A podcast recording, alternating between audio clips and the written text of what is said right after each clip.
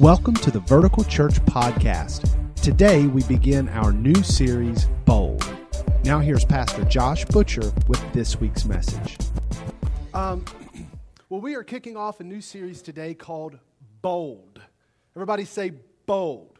bold. Now I like that. Now come on, you got if you're going to say the word bold, you got to say it boldly. So come on, everybody, uh, all over the auditorium, say bold with some feeling in it bold. There we go. We're talking about being bold today. And I want to tell you a story. when I was in sixth grade, has anybody been in sixth grade before? Right? Raise your hand if you've been in sixth grade. Right. Should, should be pretty much everybody. Um, anyway, when I was in sixth grade, we had the sixth grade dance. Okay? And my mom uh, made me wear, my mom watches, so I'm sorry, mom. Uh, she watches this online, and so I'll go ahead and apologize now. she made me wear this, this awful sweater with a um, uh, turtleneck. Anybody remember the turtlenecks? Not like the cool mock turtlenecks. I'm talking about the kind that you, if you fold up, it's like over top of your head. And you got to like roll it down several times. And it was this just this ugly color. anyway, it was the sixth grade dance, so my mom made me wear it. And so um, we're, we're in our gymnasium in my elementary school. And when I was in school, like in elementary school, uh, this was long before, like sixth graders now, they notice each other. And so it wasn't like this at my school. At my school, at sixth grade, at a sixth grade dance, the guys were on one wall and the girls were on the other wall, right? Anybody remember that time period in your life? Um, for me, it was sixth grade. Now, when we went to seventh grade, everything changed. Went to junior high, it was a completely different world. But in elementary school, uh, we still on completely different sides of the auditorium. And it's a dance, and there's music playing, and nobody's in the middle dancing, okay?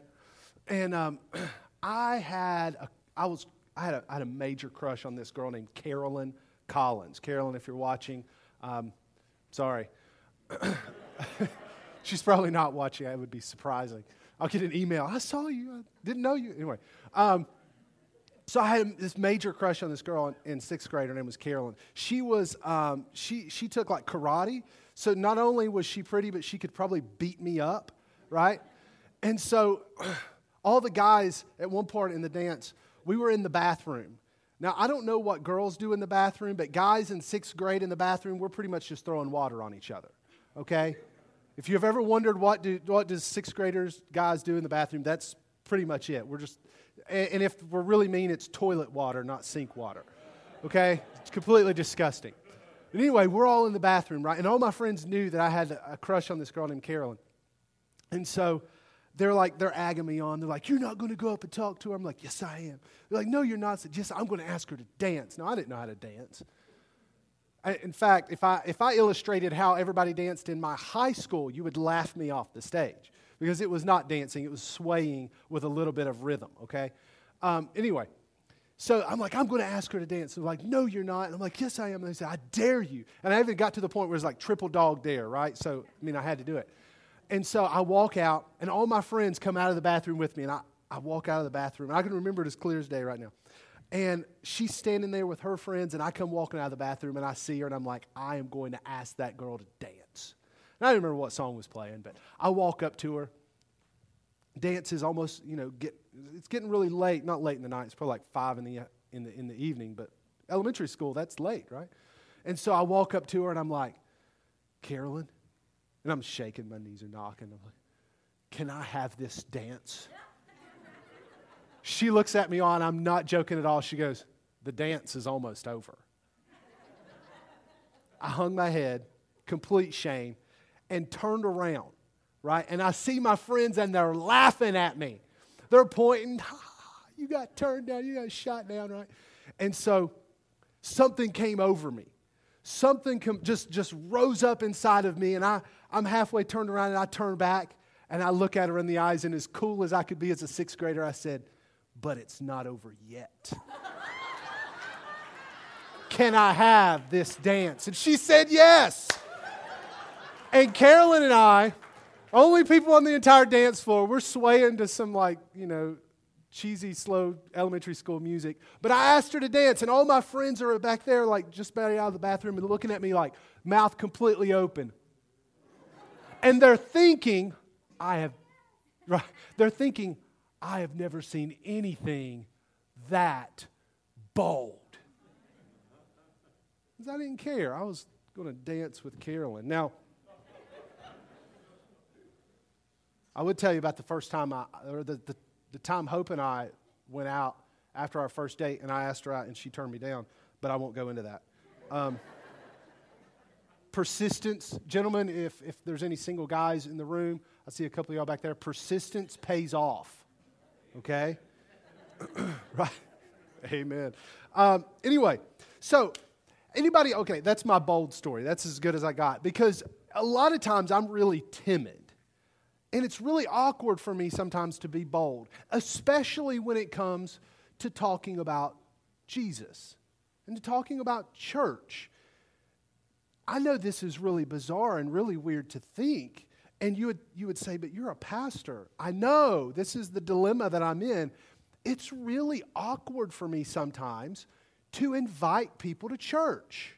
Is anybody else experience? Let's just kind of strip off our, our um, you know, masks and, and, and pretense and just if you can admit that that it's awkward for you to invite somebody to church would you just raise your hand and join me in that yes it is awkward for me as a pastor to invite somebody to church and uh, i had this really interesting story a kind of interesting thing happened to me uh, about what was it a little over a week ago uh, my father-in-law was in and it was his birthday, and so we decided to go to Virginia Beach to Waterman's to eat dinner and celebrate his birthday, right? The only reason you go to Waterman's is for a big occasion because ain't nobody forking over that much money for any kind of dinner.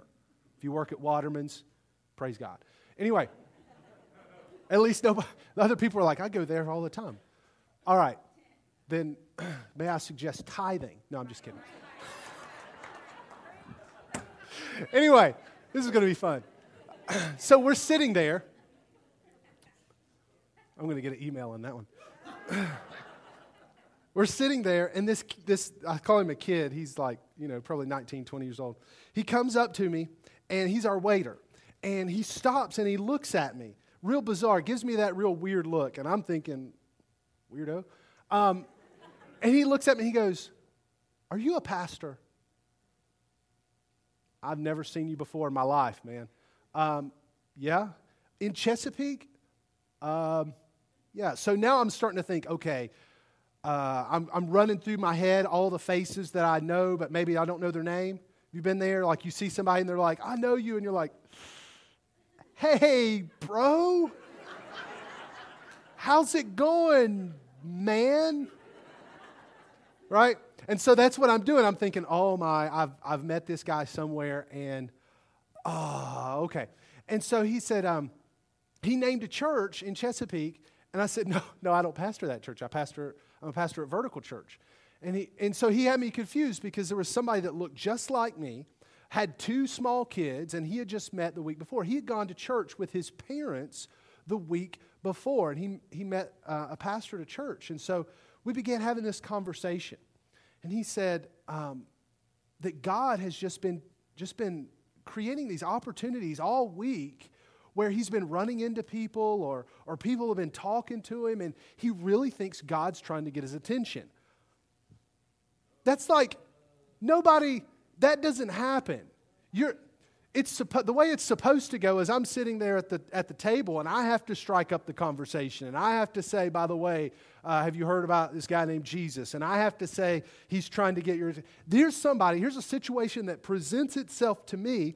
And this kid is basically saying, I call him kid, this kid's basically saying, God's trying to get my attention. Please tell me what to do.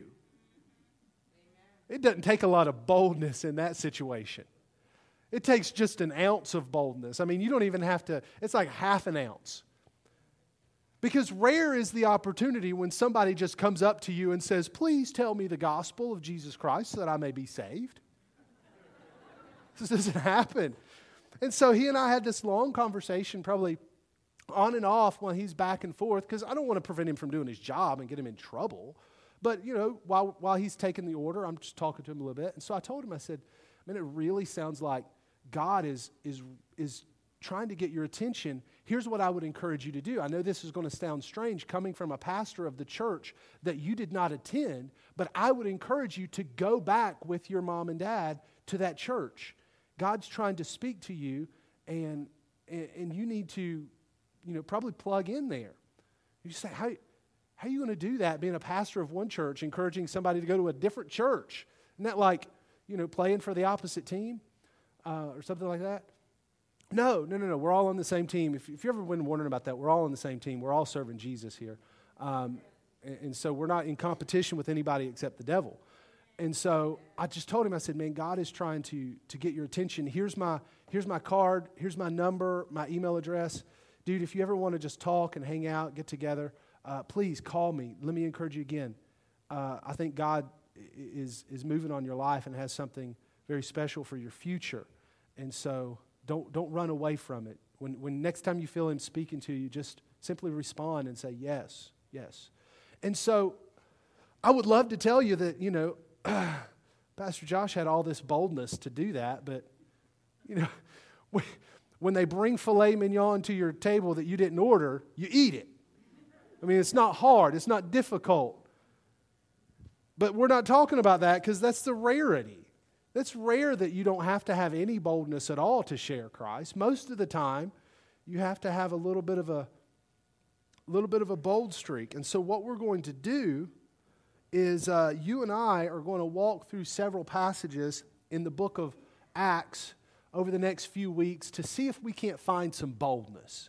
Easter's coming. Easter's four weeks away. It's April the 8th. If you don't have it on your calendar, you need to put it on your calendar. It changes every year. Isn't that the funny thing about Easter? It changes, the date is not the same. So it's really difficult sometimes to remember. So you have a four week notice. Easter is four weeks away. And if you don't have any plans, you need to be here. And if you don't have any plans to invite a friend or a family member or your whole neighborhood, then you need to make plans. Because Easter has this, uh, lack of a better way to say it, it's just this power that reverberates from the very first Easter that's, that's live and active even in our day. And you say, well, what about every other Sunday? Isn't every other Sunday just as powerful? Didn't Jesus raise from the dead and make every day the Lord's day? Absolutely, it's true. But in our culture, there's just an awareness when it comes Easter time. You know that statistics say that 82% of people will respond with a yes to a personal invitation to church on Easter from someone that they know. Think about that 82%. They're just waiting on you to say, to, to say something, to have some boldness rise up and to say something. So you and I, because like I said, I'm really awkward and I struggle with this too, we're going to look and we're going to try to find some boldness by, by reading some passages in the book of Acts. Now, just in case you're not familiar with the book of Acts, it was written by a guy named Luke. Luke is a medical doctor, and Acts is kind of the, the first um, first few years of the movement of the church. Jesus, Jesus ascends into heaven, and Luke takes it upon himself to kind of write the first chapter of the history of the church, what God is doing. And really, if you read the book, it kind of reads like, you know, miracle, miracle, miracle, persecution, miracle, miracle, miracle, uh, somebody goes to jail, miracle, miracle, miracle. It's just this crazy list of God doing amazing, incredible things through men and women because they have faith in Jesus Christ. And if you're like me, you read the book of Acts and you start asking yourself some questions. The question that I, that I have when I read the book of Acts is I look at my life and I look at our church and I look at the church in America and I start scratching my head. I'm thinking, gosh, it doesn't look like that. I, don't, I don't remember the last time that I uh, preached a message and 3,000 people gave their life to Jesus. Oh, I, that's never happened for me. Maybe it's happened for you, but I've never done that.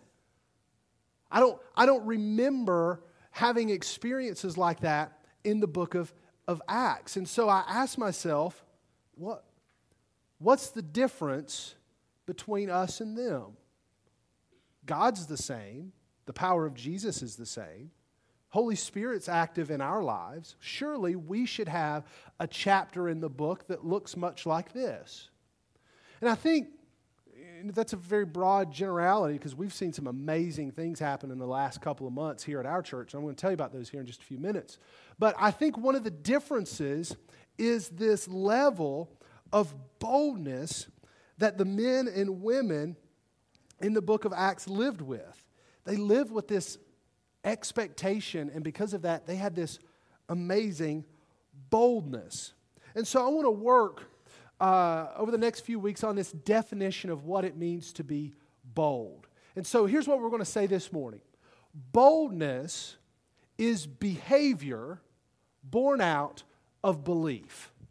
That, that what you believe determines how you behave. Let me give you a few examples. Let's say you're constantly concerned and worried about what people think of you.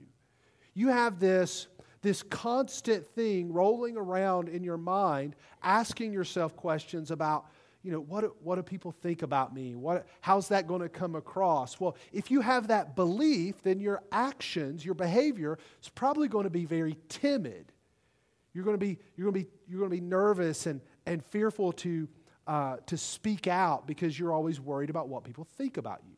So that belief affects your behavior. If you're always if you believe that whatever you're going to do, you're ultimately going to fail at, you have this belief that failure is just a part of your life, then you're going to approach things and behave very cautiously because you don't want to want to step into failure again. And so, this, this belief affects your behavior. Of course, the opposite is true. If you believe that God is calling you and empowering you and, and God is with you, then, then you're going to behave very boldly. Behave very boldly. Now, in the passage that we're going to look at this morning, the word bold, the word boldness, is the Greek word parrhesia. Everybody say that fancy nickel theological, biblical studies word with me. It's parrhesia. Let's all say that together. Parrhesia. Okay. If you don't learn anything, you learn that boldness is parrhesia. All right. What it basically means is this outspoken um, assurance, this, this confident, courageous ability to act without fear, boldness. And so we're going to see today this, this interesting story about the boldness of, of a couple of Jesus' followers. But I want to kind of give you an idea of where we're going over the next few weeks because we're trying to build up to Easter.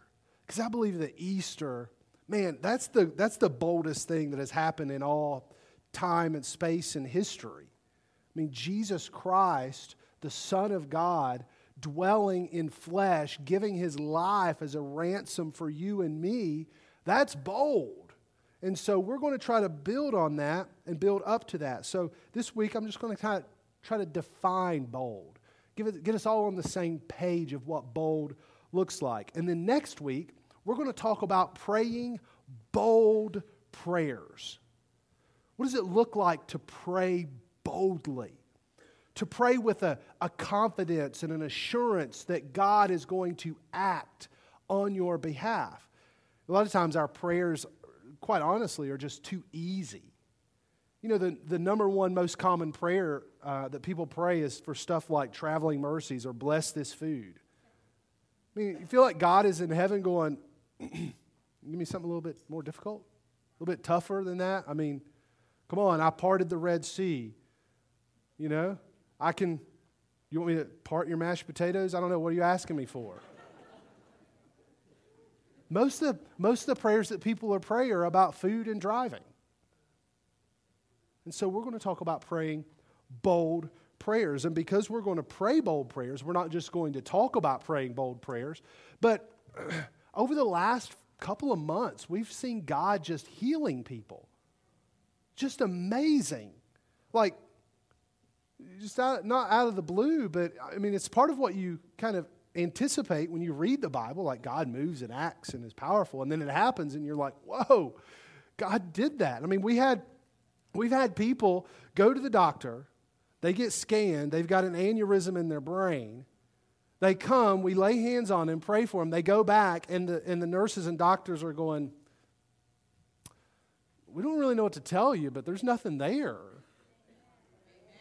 And so, we got we got people with like heart issues getting prayer and having a week full of energy and life and vitality. We got people with, with babies in the belly getting prayed for, uh, and, and the baby has like some, something on the scan just isn't right, and then they go back and nothing's there. And, and so there's this, we're just trying to get on the same page with God, and God's saying, pray boldly. So we're not only going to talk about praying boldly, but we're going to pray boldly.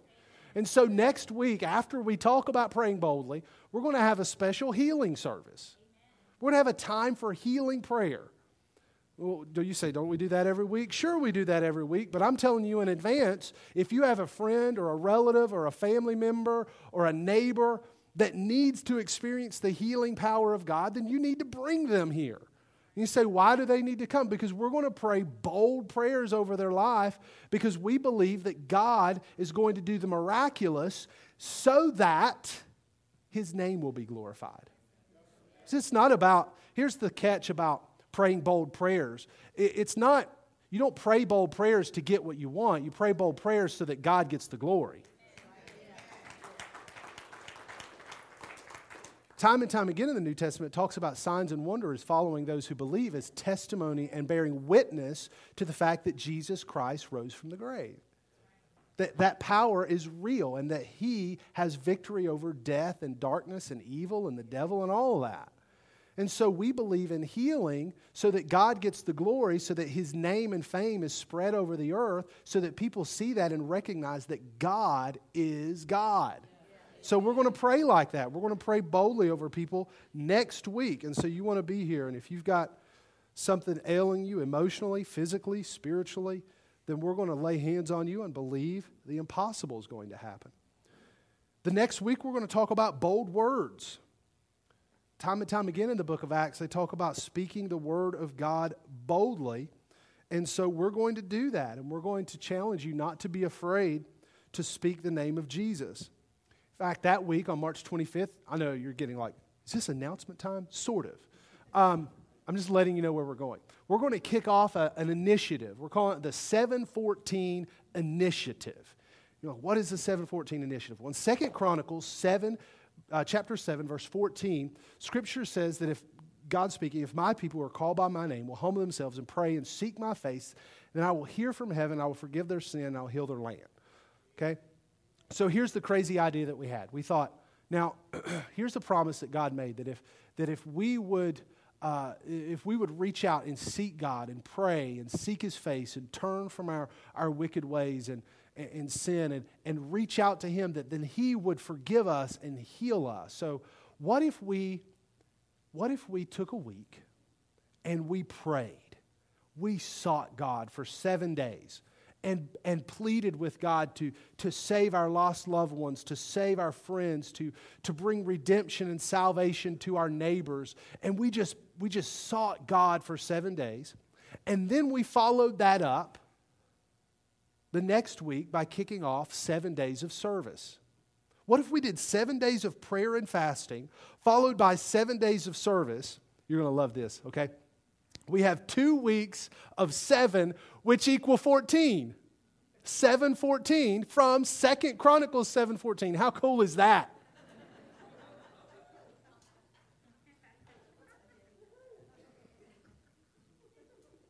If we broadcast this on TBN, I could sell a million books. Okay? That's good. Second Chronicles chapter 7, verse 14. Two weeks of seven equals 14 days. You all right, follow me. Books will be on sale next week. Um, we're calling it Prayer Week and Passion Week. Prayer Week, we're going to pray and ask God and plead with God to see salvation spring up from the ground like waters and springs around our area. then we're going to have a week where we, where we uh, follow the example of Jesus in the passion and serve other people We've got a lot of exciting things and ways for you to plug into that, which I'm not going to go over right now. Um, and then on April 1st, April Fool's Day, I don't have anybody back there to hit that. Um, we're going to talk about bold faith. Men and women who are willing to obey God, regardless of whether it means being persecuted or killed, but bold faith. So that's where we're going. Everybody say bold. bold. Everybody say bold. bold. Open your Bibles, please, to Acts chapter 4. Now that we got all of the announcements out of the way and you took notes on days that we're doing, we're going to probably recap all that maybe at the end. Um, but I want to talk to you today about amazing boldness. And who better to look at amazing boldness than Peter? Because Peter has this, this personality that's characterized by bold intentions but timid action. You read through the gospel, Peter is often the one to blurt out the first word, or he's the one uh, the, the night before Je- the night Jesus gets arrested to say, I'll never betray you. I would never turn my back on you. I would go with you. I would even die with you. And then just a couple hours later, he turns his back on Jesus, denies Christ, can't stand up to a little schoolgirl when she comes questioning him about it. So he's got these bold intentions, but when it's time for action, he's kind of timid. And then something changes. Something changes in Peter's life. Peter has this encounter not only with Jesus at the end of the Gospel of John, where Jesus looks at his face and says, Do you love me? And Peter says, Yes. But Peter has also this experience, this encounter with God with the other disciples in Acts chapter 2. And immediately after that, this guy who had bold intentions but timid actions gets up and preaches a message, and people are coming out of the woodwork to accept Christ. 3,000 people, scripture says, get saved. And it wasn't a pleasant message. And he basically looked at him and said, You're corrupt and evil, and you need to repent and be baptized. And people are like, Yay. And they come running and give their life to Christ. Peter and John are walking into the temple in Acts chapter 3, and there's a guy who's lame, not like, you know, boring. For those of you who are like 25 and under, lame does not mean boring in this case, it means he was crippled.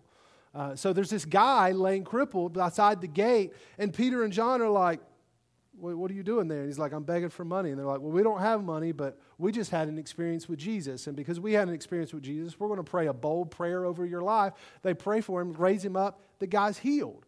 And he goes running. And would you imagine this? That, that action, that, that instance where the grace and power of God was experienced, led to a little bit of controversy. Because Peter and John get called to the principal's office. The temple guards and the, the Sadducees arrest Peter and John and they bring them before the Sanhedrin. Basically, the Sanhedrin's basic all the all the religious leaders and the religious elite form this uh, gather in this circle around Peter and John, and they're just hurling questions and, and at, making demands and, and making threats all at once. And, and it's really just t- designed to intimidate you and make you fearful and lose all like mental capacity. And so Peter and John are standing there, and the Sanhedrin's around them, yelling and, and, questioning them. And then they ask this question By what authority do you do these things? And in Acts chapter 4, beginning with verse 8, here's Peter's response. Then Peter, filled with the Holy Spirit, said to them, Rulers and elders of our people, are we being questioned today because we've done a good deed for a crippled man? Like, really? Is that why you've brought us here? Because this guy who'd been laying lame for 40 years is up walking around? Is that what you've is that what this whole scene is about? That this guy who is crippled, we did a good deed for him. Then he asks him, Do you want to know how he was healed? And then, just in case they had any doubt or any question, what had happened, he says in verse 10 Let me clearly state to all of you and to all the people of Israel that he was healed by the powerful name of Jesus Christ, the Nazarene. And then, just to kind of take the dagger and stick it in a little deeper and twist it, he says this The man you crucified, but whom God raised from the dead. So he, so he says, not only was he healed by this powerful name of Jesus Christ, but that's the same guy that you killed. But God saw fit to raise him from the grave, which in that circle, with people like the Sadducees who had this fundamental belief that resurrection was impossible, that God would not ever do that. This was part of their doctrine, part of their belief system. That's like a declaration of war. What are you saying? God would never raise somebody from the dead. How dare you curse the name of God by, by making him say, saying that he would do something like that? That level of boldness cannot be overstated.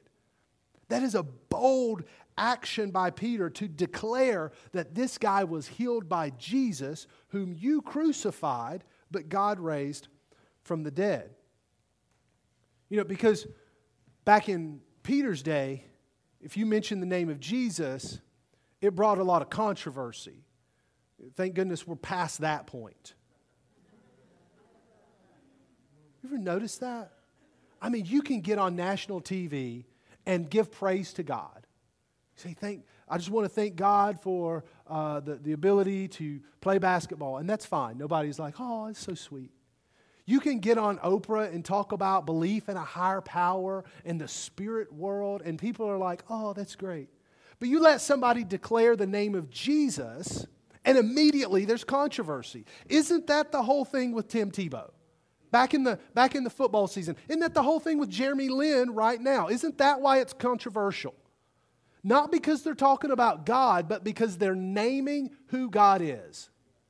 And when as soon as you do that, as soon as you declare that Jesus is God, that means everything else that people worship is not God.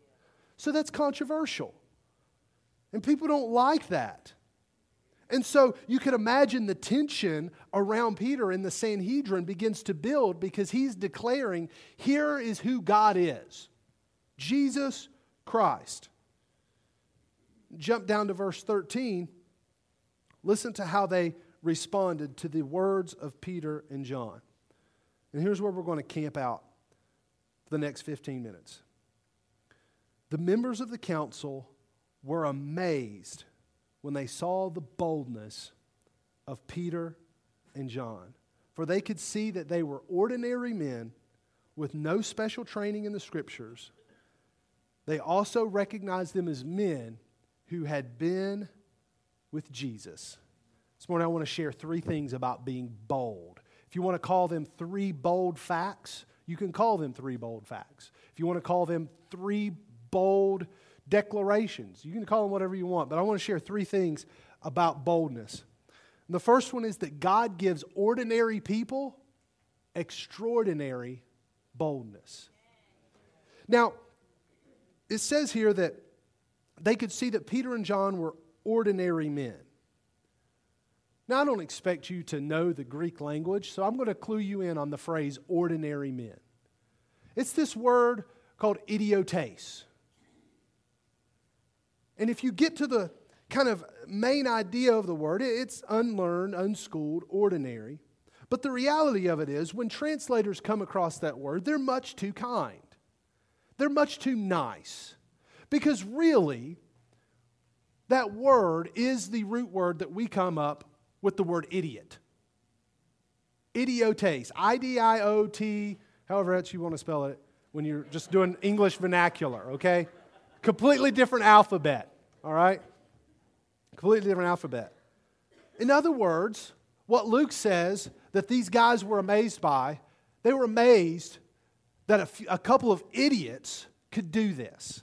Now, here's the truth. If you graduated top of the class and, and, and you've always kind of excelled at everything that you've done and, and, and nothing has ever really held you back, there's hope for you. God can still use you. It just seems like God prefers to use a bunch of idiots.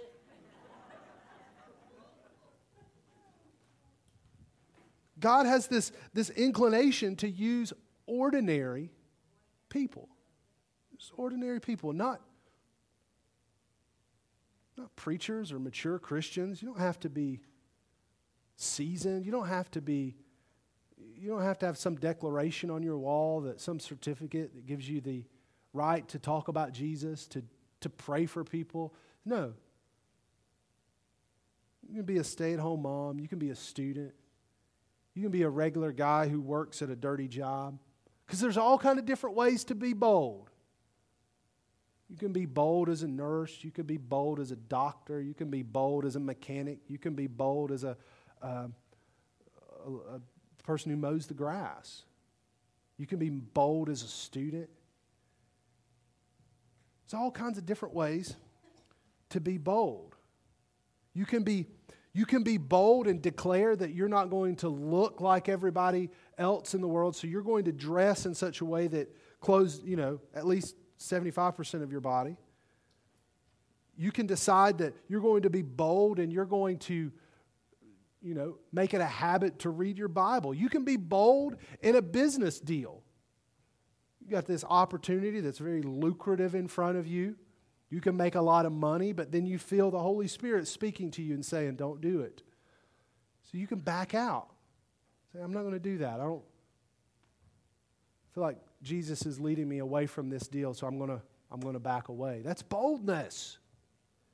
That's boldness. You can decide you can decide not to go uh, to that movie. You can decide not to go to that that hangout spot. You can decide to to speak when others are silent. You can decide to befriend the person who's sitting beside themselves in the cafeteria. That's boldness. You can decide to give generously and live off of 90% of your income and give away 10% to the building of God's kingdom. That's boldness. That's a declaration of living boldly. And when you decide to live boldly, then the second thing is is that your boldness will amaze the world. Can I be honest with you this week as I've been reading through this and just typing out my thoughts? This one, this one hit me right, right in the heart, man. This is the, the members of the council were amazed when they saw the boldness of Peter and John. And I thought, why were they amazed? Why were they amazed? I kind of thought, the, these guys had Peter and John's life in their very hands. They had the power to kill them. And Peter, eh, they're like, we could kill them and they don't care. We have the power over them right now to silence them, to torture them, to kill them, and they don't care. So they're amazed. And so as I'm reading this and I'm searching my own heart, I'm looking at it and I'm going, oh God, when is the last time someone was amazed by my boldness?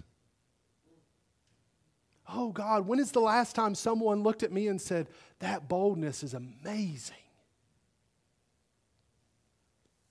And so I started thinking if I had to put myself on a scale from 1 to 10, and I had to ask myself, how amazed are people by my boldness? Where would I fit? Matter of fact, we've got a scale from 1 to 10, and I want to ask you that question. If we put your boldness on the scale from 1 to 10, how amazed would people be? One being, you haven't been bold in decades. 10 being, people are leaping up and down declaring your boldness. Where would you fall? And the only reason I can ask you that question is because I've been asking myself that same question all week. Wouldn't ask you something that I'm not already chewing on. How amazed are people by your boldness? Here's the truth some of you in this room are an eight or a nine. I mean, you give generously and sacrificially. You serve week in and week out. You live with integrity. Some of you are an eight or a nine, and it's awesome. But let me tell you if you feel like you're a one or a two or a three, let me tell you, there's hope for you because you have incredible upside. I'm a football guy. And here in just a few weeks, they're going to have the NFL draft.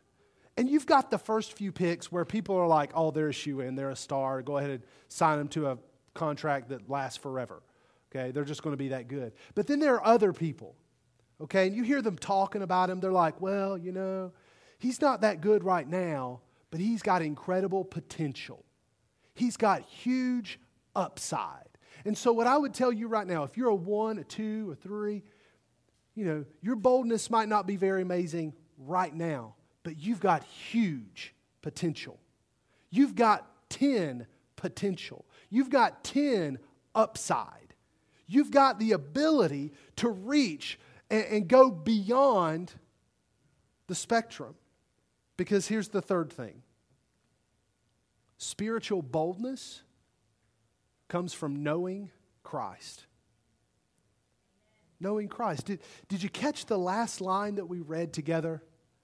They were amazed by their boldness and they recognized that these ordinary idiots had been with Jesus. Had been with Jesus. Because here's the reality the, the goal is not boldness. Boldness is not the goal. The goal is knowing Jesus. Boldness is a byproduct. The more time you spend with Jesus, the more faith you have in Jesus. The more faith you have in Jesus, it leads you to have more boldness in His ability. And as you have more boldness, you begin to see results of your boldness, which then, if you're, if you're honest and true, the results lead you to spend more time with Jesus. Because you see Jesus do something and you've got to go and give him thanks and praise. And so you're going to spend more time with him. And then your faith is going to grow more and you're bold. It's just a, it's a cycle that keeps on building. But it all begins with spending time with Jesus. But the exact opposite is true. If you neglect time with Jesus, your faith begins to waver, your boldness goes down, you don't really see anything happening in your life, which then leads you to spend less time with Jesus. And so, if you got you look at the scale and you're a one or a two or a three. Really, if you're anywhere under a nine, you've got upside. You've got unrealized potential.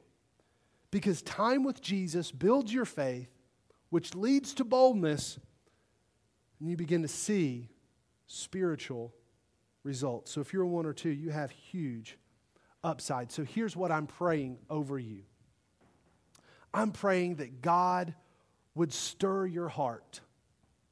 I'm praying that God would show you that you're here for a purpose.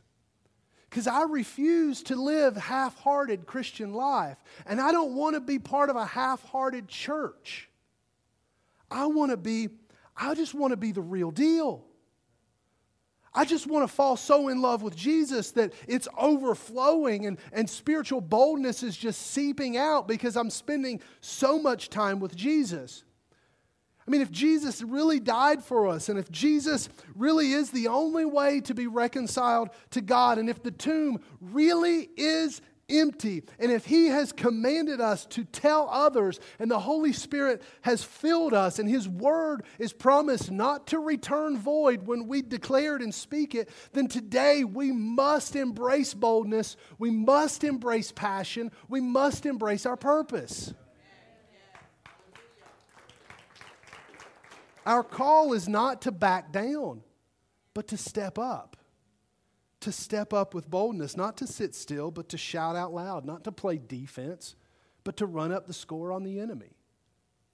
Jesus is alive. You and I, we're on the winning team. The, the, the game's not over, but the game's already been decided. We just get to run up the score now. We can sit on the sideline or we can jump on the field with boldness. So here's what I want to do. Everybody all over the auditorium. You say, Pastor Josh, I'm somewhere below a nine. I'm somewhere below a nine, and I need more boldness. I need more boldness. I need more boldness. Here's what I'm going to ask you to do. While people are looking around, everybody's watching. You say, Pastor Josh, I'm somewhere below a nine and I need more boldness. Would you just slip your hand up? Just slip your hand up. Say, I need more boldness. I need more boldness. I need more boldness. I need more boldness. If you've got your hand raised, would you just go ahead and stand? That's cool. I need more boldness. Go ahead and stand. I need more boldness. I need more boldness. Well, now, how about that? That's most everybody in the auditorium. Now, I believe when we pray, God hears us. And when we pray for stuff like, give me boldness, God's like, okay. So the question is not, will he do what we're about to ask him to do? I think that's easy. God's like, great, amen. Let it be so. Question is going to be for you and I are we willing to take action? Are we willing to spend time with Jesus? Let our faith in Jesus increase so that boldness increases. You know what I would like to see on Easter Sunday? I would like our church to double in one day. Now that's not that's not even on biblical proportions. I mean, I can't do the math real fast, but some of you have been math teachers. You could probably do it. What is what is the the uptick when you go from just a, a little over hundred to three thousand? I'm not really sure what the percentage leap is, but doubling is certainly way below that. That's what I want to see happen. This is my prayer. I've been praying it now for several weeks. And I want you to join me in praying that. You say, what if it doesn't happen? Well, we spent four weeks praying that God would save people. It's going to be all right. But here's the thing I can't do this by myself. You know a lot more people than I do. Most of my time spent with church people. People are they're already convinced. So if we're going to see something like that happen, if we're going to see something on the on the scale of the book of Acts happen, you got to participate. Got 4 weeks we're going to spend time praying bold prayers. We're going to spend time speaking bold words, living bold actions, doing bold service. We all got to do it together. So we're here for a purpose, and that purpose is to glorify Jesus. So let's pray together. Lord, when I'm real. Thank you so much for joining us today. We always appreciate hearing how God is moving in your life. We all have a story to tell, and we'd love to hear yours.